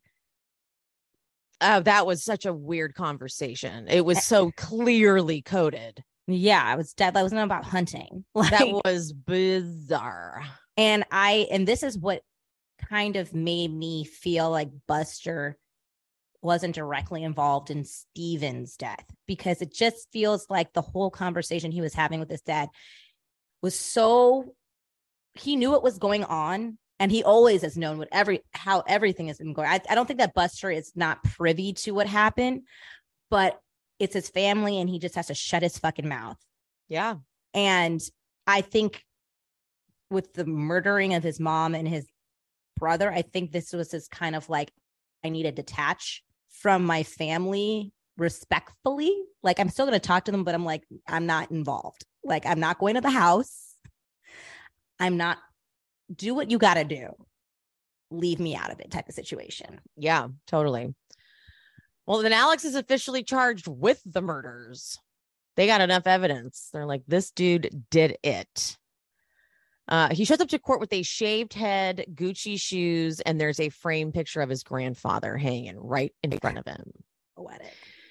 Um, the last scene of this is that really weird phone call between him and Buster, where Buster's talking about how his girlfriend's like hung over and he can't quite hear what he said. And he goes, "You- Oh, hung over. Yeah, yeah, yeah. She's just like mom, you know, like you could just tell when she's buzzed, you know? Yeah. I remember that with your mom. Remember that with your mom? And it's really awkward because it's like, yeah, it's kind of weird that you're talking about mom, obviously. Yeah. He's like, I know you killed mom. Yeah, he's like, So- so yeah. And then I know you're doing this because you know it's a recorded call and you want to show that you still talk about mom. yeah, I know you talk, killed mom, and I'm really trying hard to like let that go um because you did it. So, mhm, mhm. And then it's like, and then it's like silent for a little bit. And he's, and then Buster's like, "Are you still there?" And it's like, "This call has ended." End of the episode. And then okay, I screenshot the last little part of it. But I and also with that call with Buster and his dad talking about his girlfriend, I was like, I can never, I haven't heard a person more uninterested in an arranged marriage or Right? than Buster. He's like, yes, I'm still with the girl that I have to pretend I like because I can't be gay, dad. yeah, Yep. He's like, She's yeah, still here. She's here. She's hung over and She's fucking annoying me upstairs per the- usual. Yeah, she's in the room, her room, because we don't share one. her room being the woman. Uh, okay, so both Corey Fleming, Corey Fleming, and Russell Laffitte each face over 20 charges tied to Alex Murdaugh. Murdaugh in a series of financial crimes. Both have maintained their innocence while currently awaiting trial. I'm glad I hope they go down. In so, total, too. me too. So, in total, Alex Murdaugh has been charged with over 90 counts of criminal activity, including the murders of his wife, Maggie, and son, Paul. On May 27th, 2022, in a confession of judgment, Murdaugh admitted to stealing $4.3 million from the family of his longtime housekeeper. On all other charges, he maintains his innocence. He is currently awaiting trial. Piece of shit. Yeah. True piece of shit. and that's what i mean like no one was off off like bounds in that family like you're protected to a certain degree but once you became a problem you could be also like eliminated and i think that's what happened there with maggie and paul paul first, first of all was a liability to that family he was a loose fucking cannon and some would say if it wasn't for that boating accident none of this would even probably have come out in, in the way it did. I feel like that boating accident really made the visibility of what they do like outside of their bubble. Like, you know, it's getting picked up by people who are not in that town and not afraid because it was like, like on Twitter and all these things getting picked up nationally. So I don't know. I think like Paul was definitely especially now that you said that he was probably the person that pushed the housekeeper down the stairs or whatever. I just feel like Paul was a, a, a loose end that he needed to to get rid of. I don't think his dad actually really ever cared for him that Okay. much. Okay, so the theory is that um so the theory is that so wait, but okay, so you think that he hired the guy to kill both of them and then have him kill him too so that Buster could get the settle get the insurance settlement? No, I don't think that he was ever going to kill himself. I think that he wanted Oh no, I don't ever think he was going to commit suicide for I think that that whole part where he was saying he was going to have that guy kill him so Buster can get money was all made up after the fact or made no that was or it was already he already or yeah, it was made up after the fact when he started getting suspicion um, of the murder of his uh, wife and son. I think because like they said this in the part when you shoot someone, you don't miss. Don't miss. It was he was intentionally nicking himself to, to get make sympathy, sympathy to avert attention from himself. Of oh, got it. It seemed like he was a victim and a target. Got it. It was all set up, but then when that plan didn't come to fruition and people started questioning and that guy got picked up and stuff for connection and shooting him and he started blabbing it was like more of like no so we did that because i hired him to kill me because i i love my son so much and we were in debt and i needed uh, that money. So that was made up after the fact. Oh. oh my god i'm so slow on this this case. Thank god you're here. Okay. Okay. Yeah. yep got it so okay wow I'm really not yeah. picking up. I'm really not picking up what this is putting down. If you watch it again for just like pleasure, you would pick that up immediately. You know what I mean? You're stressed to try to get this out. Yeah. So you would have for sure picked that up. Okay. Yeah. Now I'm now I'm totally getting that. Yeah. Yeah. So he was like, "Oh no, it was because I was just wanting to take care of my poor Buster." And I like almost bought that for a split second until I realized he does not, even though I think he does love Buster, he doesn't love anyone more than himself. Yeah. So he staged that to get to distract from the obvious, from him as the obvious suspect. Correct. He wanted, it had to make, he had to make it seem like his family was getting targeted. Got it. Okay. Duh. Duh, Emily. God, I'm embarrassed. I'm oh, don't embarrassed. be embarrassed. Don't I am. We're, the thing is, a lot of these things that I'm coming up with is things that I'm coming up because we and you are talking to it. Like I didn't have that theory about um I thought Buster until we started recording was the person that was directly involved in Stephen's death until we started talking about it and out loud. And I was like, oh, no. Like, you know what I mean? So it's like we're talking it out, we're talking it through. And I think that's what we're all doing here. That's why we're here. That's why we're here. That's why we're here. That's why we're here. So yeah, he deserves to rot. He's legit evil. Even like let's say he didn't do any of this stuff to his family. He was taking all that money from poor people. Yeah. When, when they died or get got into got into horrible accidents. He's not innocent for in sure. Any, in any way. He's, he's, already admitted he's stolen money. So there's yeah. there's that. So he's yeah. guilty of something. I think he's guilty of like multiple somethings, but yeah, totally. So, outrageous, um, horrendous somethings. And I've thrown out some allegations of some other things that haven't been yeah, haven't even been put into HBO series. Moving, disposing of body, tampering with evidence, mm-hmm. maybe hiding money on property. I don't know.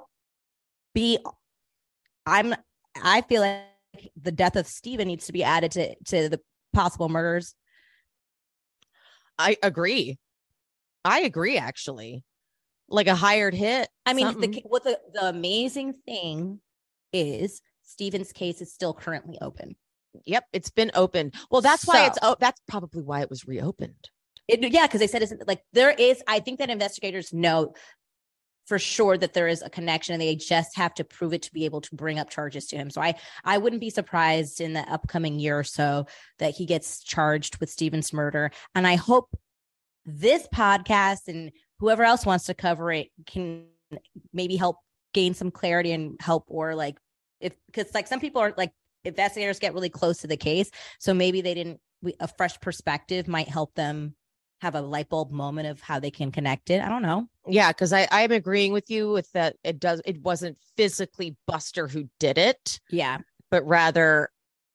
It, I don't. I don't know if it was. Well, I mean, clearly, if I, I feel like Alec would be willing to kill someone with his bare hands. So, I mean, I don't know if he. I like the thing is, You could have hired on, somebody I, because it was broad daylight. I don't know if it would be him, but I definitely think he was the one who uh hired it. Who yeah. act like he's like the person who said, "Go do it." Like if it wasn't for him, it wouldn't happen.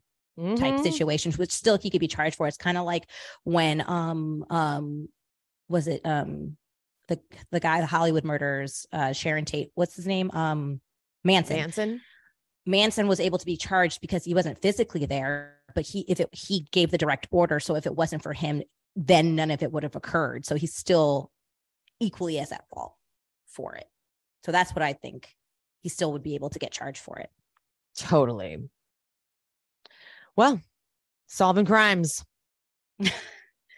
now I got to watch my back. I know, right? I'm glad I don't live in South Carolina. Can you please put me in a silhouette for this? Yes, I just your voice. Good thing the Murdaugh family just isn't as powerful as they used to be. Right? It's the grandfather still alive. Yeah, we need to look out for Buster. No, I think he's dead. The, I mean, he was alive in 2020. Oh wait, that's not. But I'm thinking of the wrong one. The other one's Randall. Yeah, like he could still be alive because he was alive just a couple years ago. He could still be alive. he looked right. like he he looked healthy. He did look healthy. You're right. He didn't look like he was going anywhere. Yeah, he looked fucking healthy. Fuck. All right. Well, allegedly, allegedly, allegedly. Everything is alleged. Everything is alleged. I'm going to put a disclaimer. Everything, Everything we say, say, Don't worry. I'll say that in the intro. Everything we say is alleged. We don't know shit. Um. Okay, that wraps us up. And uh thanks for tuning in. Uh, thank you, Pia, for being here because you really just saved my ass. Because this was a, I would, where would I be without you, Pia? No, where would I be without you, Emily? Oh my god, get out of here. All right. All right. uh, guys, don't forget to follow Piaget at Piaget V on TikTok and Instagram. And don't forget to like this video. And I love you. I mean it. Bye. Bye. Thank you guys so much for listening.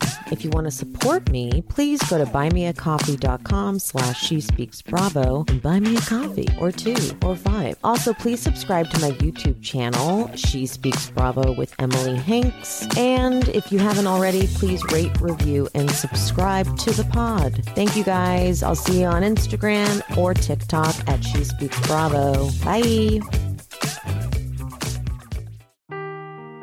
Seeking the truth never gets old. Introducing June's Journey, the free to play mobile game that will immerse you in a thrilling murder mystery. Join June Parker as she uncovers hidden objects and clues to solve her sister's death in a beautifully illustrated world set in the roaring 20s. With new chapters added every week, the excitement never ends. Download June's Journey now on your Android or iOS device or play on PC through Facebook Games.